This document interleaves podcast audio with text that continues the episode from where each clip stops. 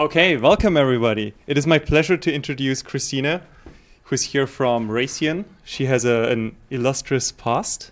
Uh, I'd say she she has a, a bachelor's in uh, uh, Bachelor of Science in Electrical Engineering, and then a master's in interdisciplinary engineering from Purdue. So she's coming back as a as a boilermaker, but also a master's in systems engineering from Johns Hopkins. So she has very different kinds of experiences, and she's worked in several roles through her career, which gives us an interesting uh, diversity to talk about. And today she will introduce DoD cyber requirements and directives. And I hope we get a, a lot of interactivity here. So please take right. it away. Thank you. Um, so again, my name is Christina Ledesma. I work for Raytheon down the road in Indianapolis, um, Raytheon IIS. And um, I guess the topic for today is the cybersecurity operational test and evaluation. I'm just going to, full disclosure, I'm not going to be following slides. Um, I'll be going off my notes. Um, so I hope it doesn't sound too jumbled and it, it's uh, organized enough to um, get notes for yourself. Um, this, just a little anecdote, to, this is actually my second day in a row up here on campus. So um, yesterday I was here with my daughter doing a campus uh, visit. So hopefully pretty soon um, I either have a Boilermaker or a Hoosier, whatever she decides. So um, the itinerary for today, I'm just going to go through an introduction, introduce myself, give a little bit more detail into um, my background. Um, then we'll talk a little bit about um, cybersecurity um, and industry overview, um, kind of why it's important, why it's important that you guys are here studying what you're studying, and then just the DoD industry overview, kind of what me and my counterparts do um, as part of um, a cybersecurity team in Indianapolis or within Raytheon in general. And then I'll go into the, um, the topic of discussion, which will be operational test and evaluation. I'll start off with an overview of the Systems V, which is what we follow for our um, product life cycle to make sure that we can um, deliver a product that is ready for operational test um, and evaluation. And then I'll just close and you guys can go home and start studying for finals. so um, I understand it is dead week. So um, who am I? Like they, like he said, I am a Purdue alum. I was here. I graduated before the turn of the century. That sounds like a long time ago. Um, not so. Doesn't seem that long ago for me. So I did study electrical engineering, and um, basically that degree enabled me to um, have it, develop a learn a love for learning. So you know later on as I was working, um, I kind of had a uh, an epiphany that I wanted to go into operations um, because I was working in an industry where I wanted to be on the um, the, the, product line. Um, so I went back and I got a, a, master's degree in interdisciplinary engineering and I focused on material handling um, and um, graduated in um, 2007. I never got to use that degree because shortly thereafter I changed industries within which I worked. So, but I did continue learning, um, and then I realized that there is a way to um, get a degree in what I was doing at that time. So, I while I was working. I was able to obtain a master's in science through Johns Hopkins in systems engineering. completed that in 2013. So don't know what I'm going to study next, if anything, because now I've got kids to put through college. So um, my work experience kind of lends itself to today's topic, which is test, because coming out of school um, here at Purdue, I went and worked for Motorola in the telecommunications industry. Um, at that point, I was testing the software that we were putting on our base transceiver stations. Um, you guys refer to them as towers. You know, when you drop your calls, that's because someone might not have tested the software very well. Um, I don't work there anymore, so it's not my fault. Um, didn't spend too much time at Motorola. Um, I went to go work in R&D for General Motors on hybrid technology, and that hybrid technology was the technology we were putting in um, buses, uh, metro buses that you would see across major cities like Washington D.C. And um, basically, in that in that um, particular location, I was able to work on simulations, um, develop algorithms, um, do some diagnostic codes that would be popping up if we ever hit a failure situation, um, as well as um, oil level sensor um, data collection, which um, did a whole lot of stuff. And I even got to enjoy a little bit of field engineering, which it's a little bit overrated sometimes, all the travel you do, but you definitely learn a lot while you do it. on a personal level, I'm married. I have three kids, two teenagers, and uh, a little 11 year old. Um, I have a dog that weighs more than I do, um, but I love him to death. And then um, in my free time, what I've been doing is brainwashing my children to um, see their future in a STEM career, at, regardless of what their age is. So um, that's just a little bit about me. Um, just want to talk to you guys a little bit about the industry, the cyber and cybersecurity, and how it's important and why it's important.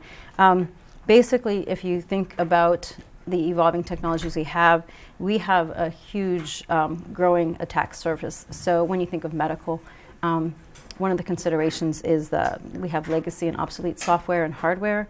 Um, and these are connected to systems that are both large and smaller that are connected to larger systems. So um, it just provides a huge attack surface um, that needs to be protected in some manner. Um, and you know, just a interesting little anecdote is three out of four hospitals um, do not have a designated IT security professional. So um, the industry is wide open in that regard. And one of the reasons the medical industry has certain security issues is because they're dealing with personal information, and your medical history is pretty permanent. You can't change history. Well, people try to, but um, you know that medical history can um, be replicated, duplicated, and stolen um, for whatever nefarious reasons people have. So the other aspect of the medical field is they have all these open live portals where you can access your own. So there you go. You have another attack vector. Um, in the education, you guys are familiar with higher education. There's Wi-Fi everywhere. There's computers everywhere. So the attack surface here, I mean, at a university of 40,000 students must be tremendous. Um, so taking that into consideration, um, your guys' IT professionals are probably um, pretty busy with securing this particular location. Um, a little anecdote with regard to um, something I've experienced at a personal level. Um, my son had a classmate who was suspended um, within the past year for doing a little bit of mischievous hacking into their elementary school. So education is, you know, maybe not as secure as we expect it to be. Um, for law enforcement, um, the smaller departments have smaller budgets, so they may not be able to employ um, security professionals as well. And you know, the consideration must be given to the fact that they need to be protecting um, victims' data um, as well as all the other data records that they're maintaining, um, both long term and short term. So, um, you know, moving on into banking, um, like I talked about patients, banking has a lot of um, portals for customers to be accessing the all the assets or whatever is within the system. So the attack surface is opened up just based on the fact that they've given their customers access to their own accounts through the, um, the web portals. Um, and then government, we can think of um, nation states like uh, Korea, Iran, North, um, and then uh, China and Russia, because you know one of the new um, areas is cyber warfare. So um, depending on who are your friends or your foes, you can be your government can be an attack surface. Um, and then into automotive, you think about all the technology that is included in the vehicles that are being developed. Um, we now have Wi Fi in our cars, we're connecting via Bluetooth.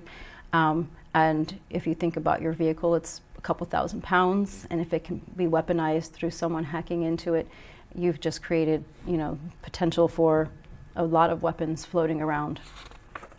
So, just to go into uh, the DoD industry and kind of what you know, we do with, um, within um, maybe DoD's Raytheon and you know some of our other competitors. So one of the um, activities that we participate in, um, cyber related, is all of the products that we produce. Um, we are basically conducting a cybersecurity vul- vulnerability maintenance cycle, and that's where we're just patching and making sure that our products have the um, most secure posture as possible and we do this on a regular basis. Um, the other um, activity that is done um, by myself and my counterparts um, would be RMF, which is the Risk Management Framework.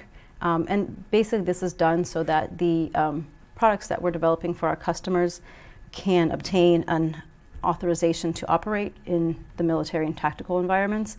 And it's a six step process, and it starts with categorizing the system and making sure you understand what the system is that you're building or the product. Um, it can be as small as an e-board, it could be a network, but just making sure that it can meet the, the end result, it can meet whatever the uh, mission is. So you start by categorizing. Um, then you select all the controls that you're going to say that the system has um, is going to be abiding by. Um, and then you implement those controls and you assess them and you make sure that um, you're meeting those controls. And you may have to do a few iterations between implement and assess, assess because you might not get it right the first time or you might find more information as you're going through the process. Um, and then just basically at that point, you get the authorization and you work through that.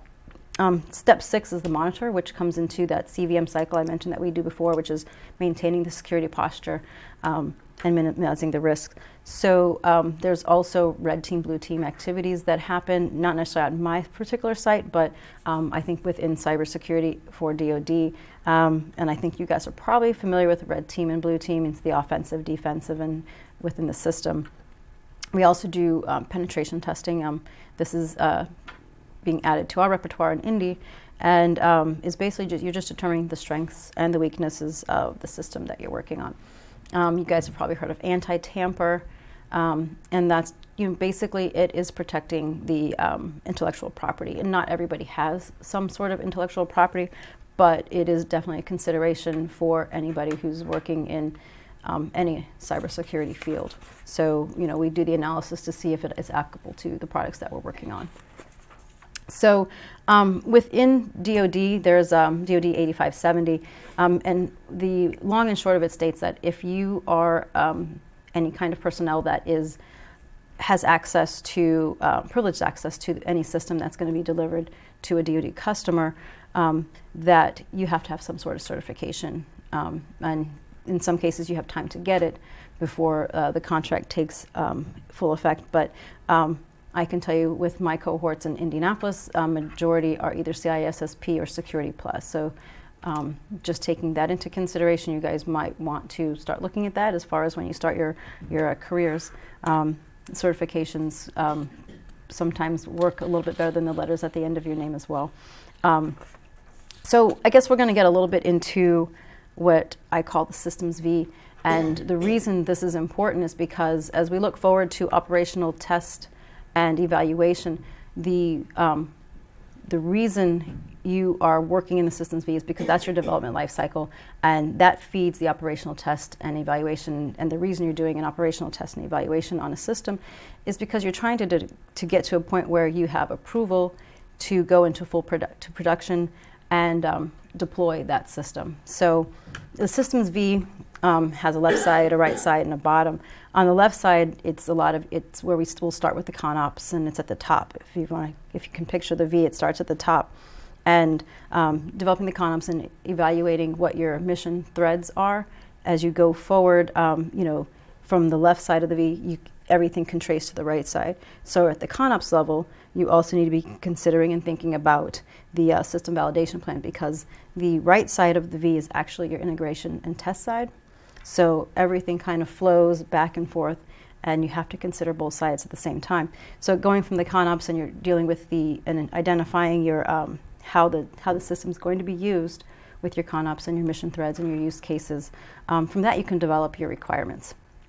So um, the requirements um, need to be developed in terms of thinking about um, the verification methods as well, because when you define the requirements, um, you have to give additional information for the rationale as well as how you foresee that particular requirement being developed. Um, so just backtracking to ConOps, you know, when you're thinking about how something's being operate, you also need to take into consideration the um, cybersecurity um, effects on it and any attack vectors. So if you have a mission thread that has a possible you might want to tell folks what ConOps means. Oh, that's a good point.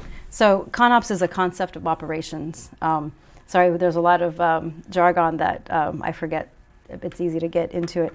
But so the ConOps or the concept of operations is um, basically from a cyber standpoint when you're going through those mission threads from you know every discipline is looking at it for um, information of what they're going to be inputting into the next um, phase, which is the requirements. So if they see that we have a potential threat um, based on some kind of network that is going to be connected to your system, then in your requirements phase, you flow that down and you develop a requirement around that, um, and that becomes you know some cybersecurity level requirement.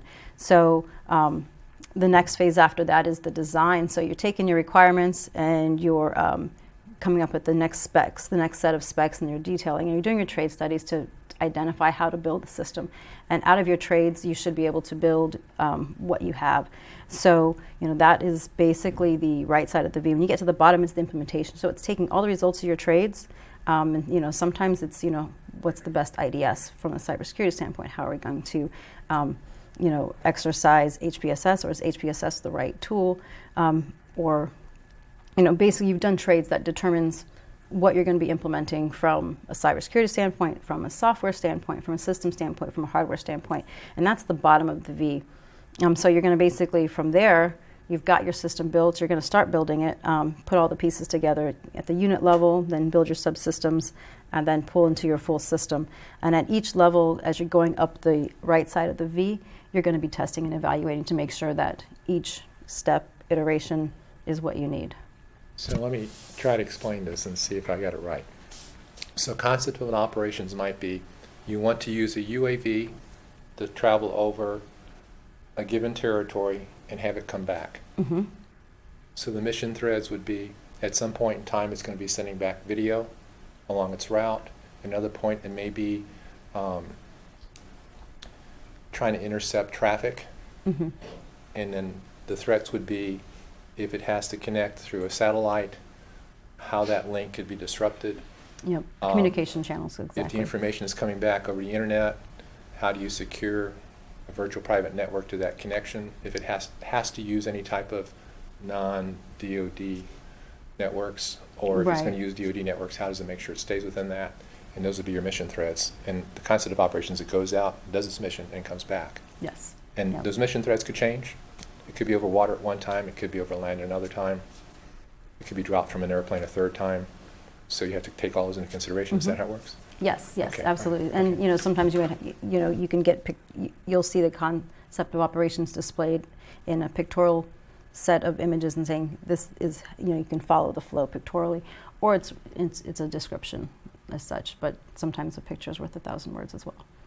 Um, so I guess going into, I think I left off on the right side of the V. The right side of the V is our test and evaluation, um, and that's what where we're verifying that we've built our system as we expect based on the ConOps, based on the requirements, based on the design, um, and that um, it actually meets the requirements and everything's consistent.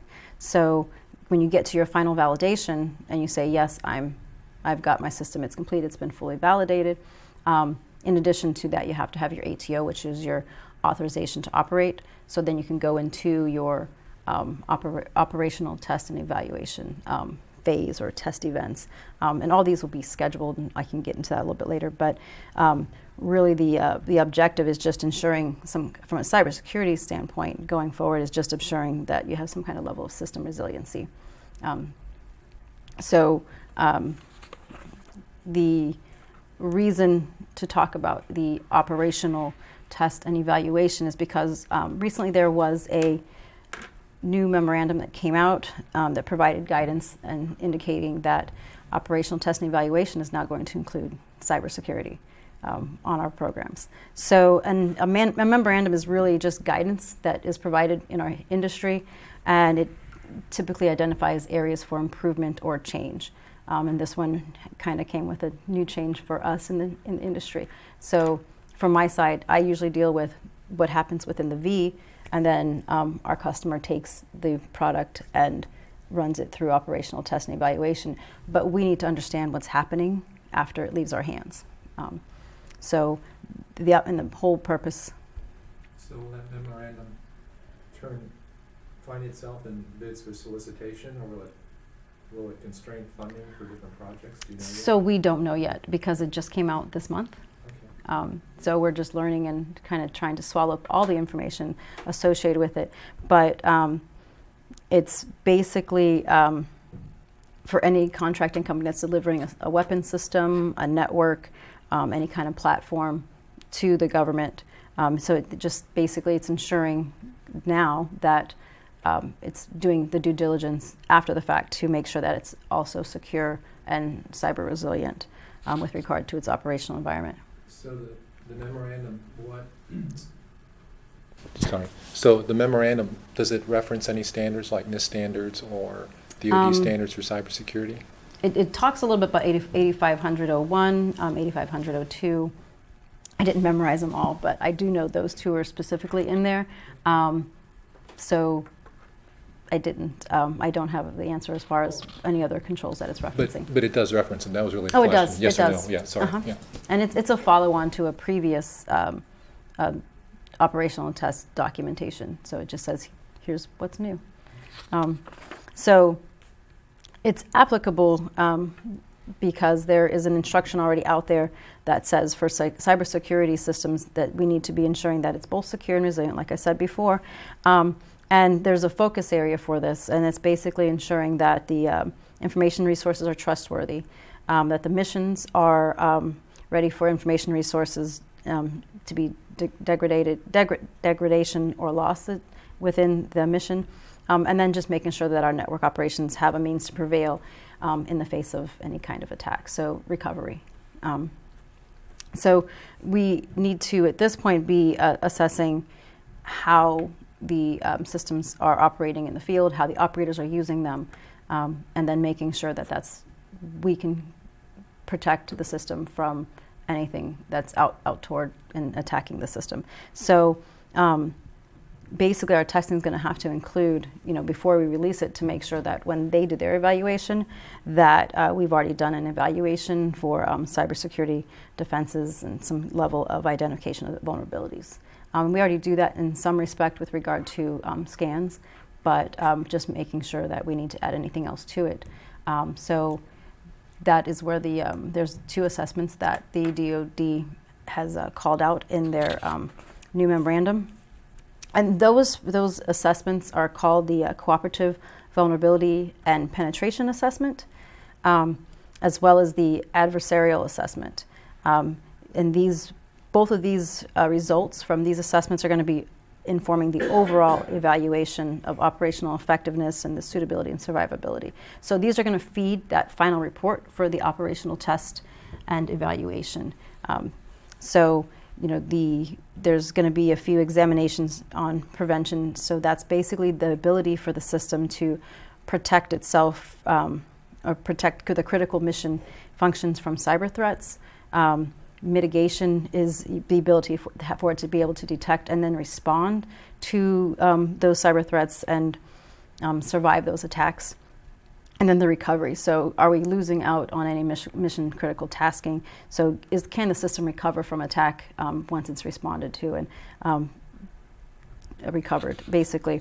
So, some pre-operational test and evaluation factors that are driving the scope is, you know, we're looking at the operational context. Um, what is the mission load? What are the missions being supported? Um, and we need to understand that, so that way we can have an idea for how to secure the system at the development stage um, because the operational test environment is going to be making sure that these are the things that are being checked. So um, also the um, the system extent and looking at any peripherals and, and um, similar devices that are going to be part of the system. So being able to plan for that and being able to um, make sure that that prevention and, and, the security against that is being designed into the system beforehand um, is going to be a, kind of a key thing for us to start doing and making sure um, any system unique attributes. So this is where we're going to look at the architecture and determine any key performance parameters, KPPs. I don't know if that's a familiar term for you guys, but it's kind of standard for us. Um, and then measures of effectiveness, which are the MOEs, um, and just making sure that if we have those defined and making sure that we can meet those, those might even be. Um, you know, released to the customer and say this is what um, we've developed against. So that way, when they get to operational tests and evaluation, we know they know what to expect. Um, so there might already be documentation released from the developer um, or the contractor um, through that will flow through into the operational test and um, evaluation. Um, and the other um, scope that we're going to be looking at going forward will be basically identifying cross-domain solutions because that could be a spe- that's a specialized component, not necessarily um, every system has it because not every system needs a cross-domain solution, but you know that will come out of the ConOps to determine if that's needed, and then we have to make sure that it works as we plan. Um, and then that way, when it gets to operational test and evaluation, it works based on how they're going to be challenging it. Um, so, you know, one of the main things um, is just planning. Um, basically, from the operational test part of it, you know, the director is going to have to, there's a director of operational test and, and evaluation, and he's the one who's going to be providing all the approvals, um, reviewing the test plan specifics, and then um, also reviewing any tools that are going to be used. Um, so he has the uh, authority to say everything is good and in the final stage. Yes. When you talk about cross domain, are you talking about crossing between different security networks? Yes, Okay, or, or even, you know, dealing with um, different levels of, of, of communications as far as, you know, some might not, some might be on class versus classification. So, and, and those actually are going to be their own networks in general, but it's going to be um, how, do, how do we manage that? Okay. Um, so then, you know, just basically one of the um, informations that inform our operational test and, and evaluation is developmental test and evaluation. That kind of comes in prior to doing our OT and E. So that's the uh, acronym for operational test and evaluation. Then there's DT and E. So um, DT and E comes first, then OT and E. But the DT and E um, allows us, the developers, to take those results and then make sure we can fix any mitigations or provide mitigations um, that are in the system prior to OT&E. So one of the misnomers I think within um, for some people is that you know OT&E is trying to get you, but you have a DT&E to allow you to be successful in OT&E. So developmental test and evaluation comes first, then you go into the operational test and evaluation. And the reason that we have so many cycles of test is so that way we can put out the best product possible. Um, and that way, when we get to operational test and evaluation, it's just providing all the documentation, um, going through the tests, and being successful. Because the, ideally, the goal is to get these products out to the warfighter because a lot of times they help them do their jobs and do it better and faster. So um, that's a little side note, but um, that's kind of where the DT um, comes from. Um, it, it just kind of gives us another avenue to make sure that we are on track to be successful for operational testing and, and evaluation. Um, and, and another consideration for planning is just making sure you have the resources. Um, a lot of times these events are planned months in advance um, because you got to make sure you have the right people there. You have to make sure you have the environment set up. Um, you may have to change locations because um, things may have changed. Uh, you may not have access to um, parts of the network you need at one location versus another. So, um, making sure all this is done ahead of time is uh, pretty key for planning. So, one of the evaluations that they are um, requiring for the cybersecurity side during OT&E is the cooperative vulnerability and penetration assessment. Uh, and this can be, you know, a standalone test. It can be a series of tests and or it can be part of an integrated test. So it really just depends on the system under under test or that's being evaluated, um, how it's created and developed. Um, the one important note for the CVPA, which is the Cooperative Vulnerability and Penetration Assessment, is that you can do it as early as possible, but within the right time frame for the next test, which is the adversarial assessment. Because if you do it too soon, some of the information that you collect and gather can become OBE by the time you um, get to the adversarial assessment. And what does OBE mean? Um, Overcome by events. overcome by events, yes. Yeah, we use it so much. Um, you forget what it stands for, I know. so, um, No, I'm just. I apologize. No, it's okay. I'm, I'm familiar with the terms, that's why I'm asking. Yeah, thank you, thank you. I appreciate that. So um, the other part is, you know, like I've mentioned a lot, a lot of things get everything is documented. Um, I know it's the hard part of a lot of the work we do is it's fun getting in there and tinkering, but then documenting what you did. So even with every phase and every aspect of the programs that we work on, everything has to be documented. So like all of our test plans and everything going forward, the CV, um, CVPA is also being referenced in the, the TEMP, which is the Test and Evaluation Master Plan. So when you go into a program, that's going to be developed and it's going to have to identify a lot of information. I'll talk about what's in the TEMP a little bit later, but um, the CVPA um, is, is definitely going to be traceable to that master test plan that we have, or the, it's the test and evaluation master plan. But um, they um, basically your temp is one of the documents that is going to be referencing and making sure that you've covered cybersecurity as part of your um, thought process, and then you have an operational test plan, and the operational test plan provides a little more detail, but um, the CVPA is also going to be part of the operational test plan as well. Um, so the CVPA, it's going to be um, evaluated, and you have to consider, um, like I said, schedules and locations and making sure everybody's there. Um, but then the system under test is going to have to also be in consideration, making sure it's configured correctly for the um, CVP, CVPA evaluation. Um, and this is where you're going to be able to do, they're going to be doing a series of vulnerability scans um, on the system. So it's going to identify what the patching status is as well. And, you know, like I talked about, the CVM cycle, which is our cyber vulnerability management cycle or maintenance cycle, this is where the patching and maintaining comes in. And before you release a system to test, you want to make sure that your posture is as good as possible. And that's kind of where, uh, when you, the CVPA is going to be looking at, say, well, how well did you get it secured before you handed it off to us? Um, and then it's also going to be doing some like like this name states where there's going to be penetration testing. So we have to make sure our system is prepared for this penetration testing that's going to be happening. And the hope is that um, the data that feeds that comes from the CVPA, it's going to feed and inform the adversarial um, assessment, which is going to be in general uh, sounding like a, a, a, kind of a black box testing, but they're just going to throw what they can at it, and you're going in basically at that point you're going to hope that you've secured it um, as practicable as possible. So, um, the purpose of the adversarial assessment or the AA, not Alcoholics Anonymous, but um, is to characterize uh, the operational effects of the critical missions um, caused by some threat representative um, cyber activity. So, um, this is where we have to make sure that the environment that it's being conducted in is representative of what we think it's going to be in the tactical network or in the environment that it's going to be used in.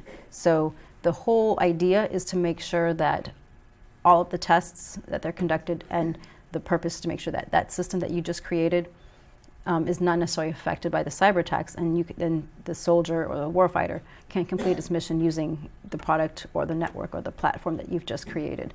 So um, that's where the um, the adversarial is going to be probably the most unknown for I guess folks like us because we have not witnessed it. But um, if we if we have built the system to be as secure as possible, um, it should not be a problem. So um, again, resources for the A, the AA is pretty much the same. Making sure you have the right testers, the right evaluators. They brought in their um, toolkit to um, attack and beat up on the system. So um, there's there's a few players to, to consider. I've talked about the director of operational test and evaluation, and he's going to be providing guidance and monitoring the test events. Um, he's going to be reviewing and approving um, documentation that's going to be coming through based on the systems. Uh, and then there's the OTAs, and these are the operational test agencies. And they're going to be basically providing the documentation to the director of the operational test and evaluation. Um, they'll also be providing a, a, concept, a test concept, to make sure that here is what we're going to be doing. And this is usually done in advance of our test execution. So, like I said, everything has to be planned and sequenced appropriately. Um, the CVPA has to happen before the AA, and this is all part of the, the operational test and, and, evaluation sequence. And all this happens way after we've done, we've walked through our, our systems V. So to kind of bring it all together there. Um, and then the program managers, and these are the ones who are going to be providing the funding because everything costs money. So um, they also provide the TEMP, which is the test and evaluation master plan, and that's going to be assessed by the, um, the OTAs, the, um, the operational test agencies, and the director, uh, the DOT, DOT.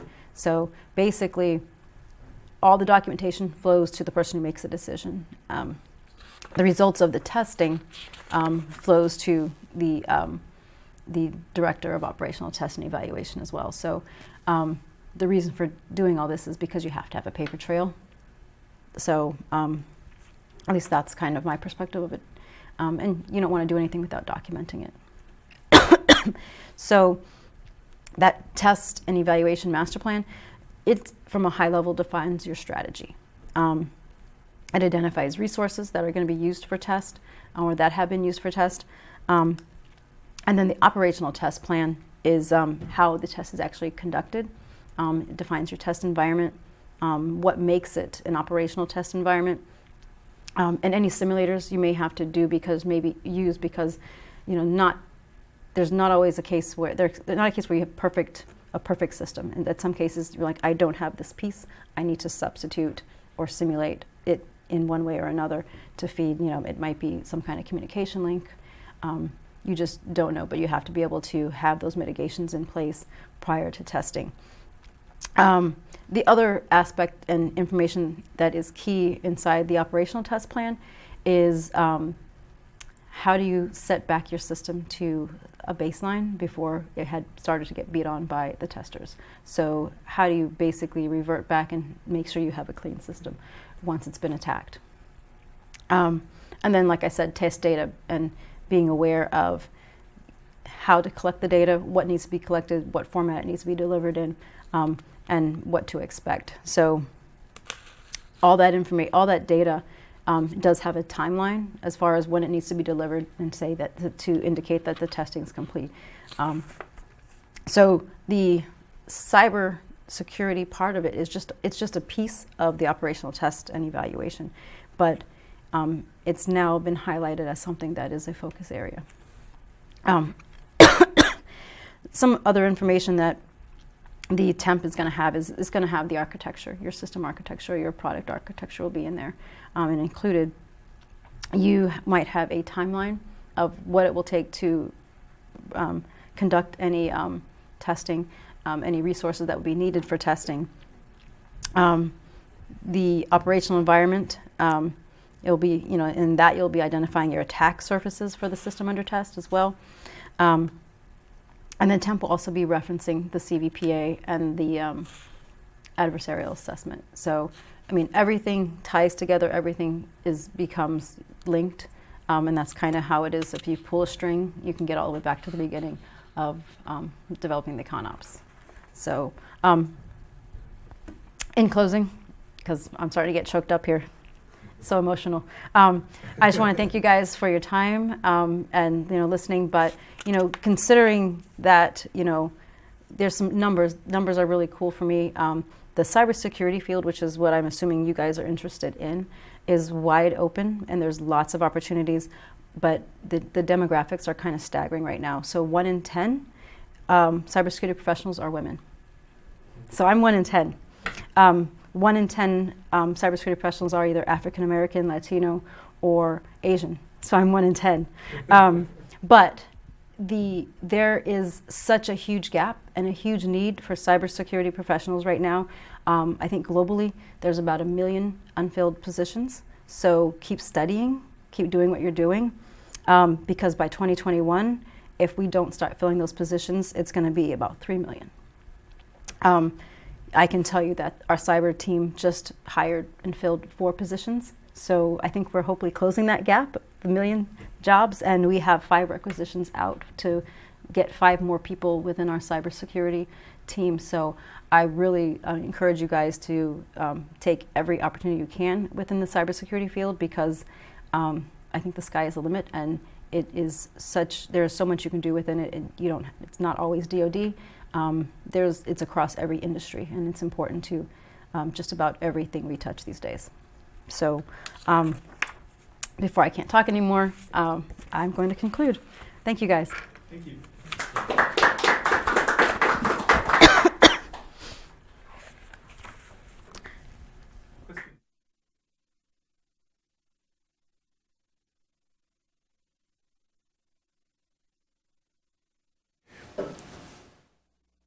If Raytheon is the prime on a contract that this memorandum applies, will they be able to trickle that down to the subcontractors, or will basically Raytheon will be the main? So we don't, I mean, and I don't really have a good answer for that because I know we don't necessarily have, um, on some of the programs I'm working on, we don't have subs.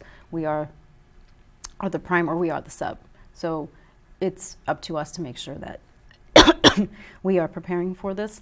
Um, I can tell you that in my history of working on a program that did have a sub, we did try and help them prepare as best as possible for OT and E, um, and to take in you know considerations that we felt were requirements for you know a a successful delivery. And so um, I have a feeling that we it'll probably be levied, you know, and flowed down um, just based on that. But um, there's only so much you can do within your um, subs, especially if it's not written into the contract initially. So because this just came out, it may not affect things that you know, in, things yet or programs yet until maybe we go into new development. But at that point in time, you can levy on the primes and say, here's what we are looking forward to. And I say looking forward, meaning forward looking, not necessarily we're happy about it. um, so. And it's also an interesting question how much these existing projects can still be changed. Yes, Just adding security absolutely. on as an Mhm. afterthought Yeah. is Yeah, because I mean, when you're doing agile development, um, you can flow back um, new requirements a lot more easily. Um, uh, and in programs that don't have the cybersecurity baked in, um, I think that's a challenge.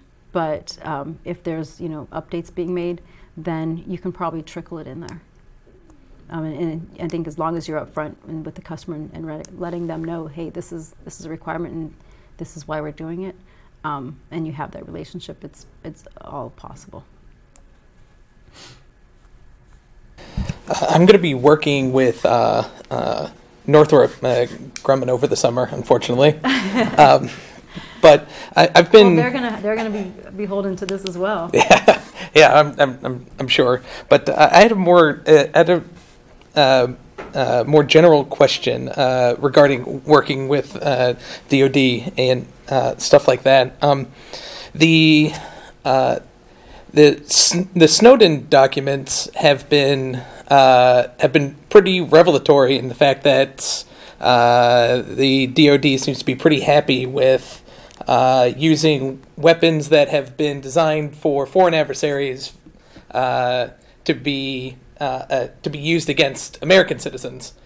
Um, what is your thought on that, and how uh, and how is that?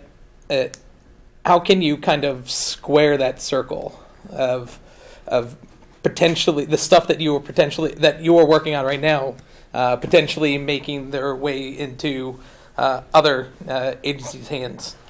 Um, so first of all, I'm, I have not read the, them because I think you know if it's, I think there's a requirement for us to not to go out to like WikiLeaks because that can you know we'd have to self-report and self-disclose because if you hold a clearance, you probably we don't look at things that we probably shouldn't be looking at. Um, but I think what you're asking is how can I reconcile the ability the that we're developing weapons that can be used against our own citizens. Um, I reconcile it um, with the fact that the products that I know that I'm working on are for, I understand what the end user is going to be doing with them. So um, nothing that I've touched at this point um, has been, um, could be weaponized against our people, um, our soldiers. So um, I can deconflict it that way, I suppose. At this point in time, I haven't wor- worked, everything I've worked on has been a little le- lower technology, I guess, so to speak. Um, so that's, I guess, how I've been able to reconcile it. Um, I can tell you, talk. I've talked to pilots who've used some of the products I've worked on, and they either like them or they don't, and they give us the feedback about how what they don't like about them, what they do. So um, that's helpful. Um, so I, and I know that just having that sense of being able to talk to some of our customers and the end users about the products we've put in their hands um, and how it's made some of their jobs easier, um, I think helps me. Um, also knowing that um, I have a brother in the Marines and he is a Marine reservist and he's actually, um, you know, talks to me about some of the tools and equipment he uses that he can discuss with me, and it, it feels good because I know that companies like Raytheon, Northrop Grumman, are basically assisting our soldiers in, in um, when they're in the tactical environments. I don't know if that answers your question. Yeah. It's not, probably not as fast, satisfactory, but um, I tend to uh, when I can't when they have WikiLeaks stuff, we I don't go out there because no matter how curious I am, um, it might be a conflict of interest for my own work. Other questions? Thank you. Well, thank you guys for coming on Dead Week.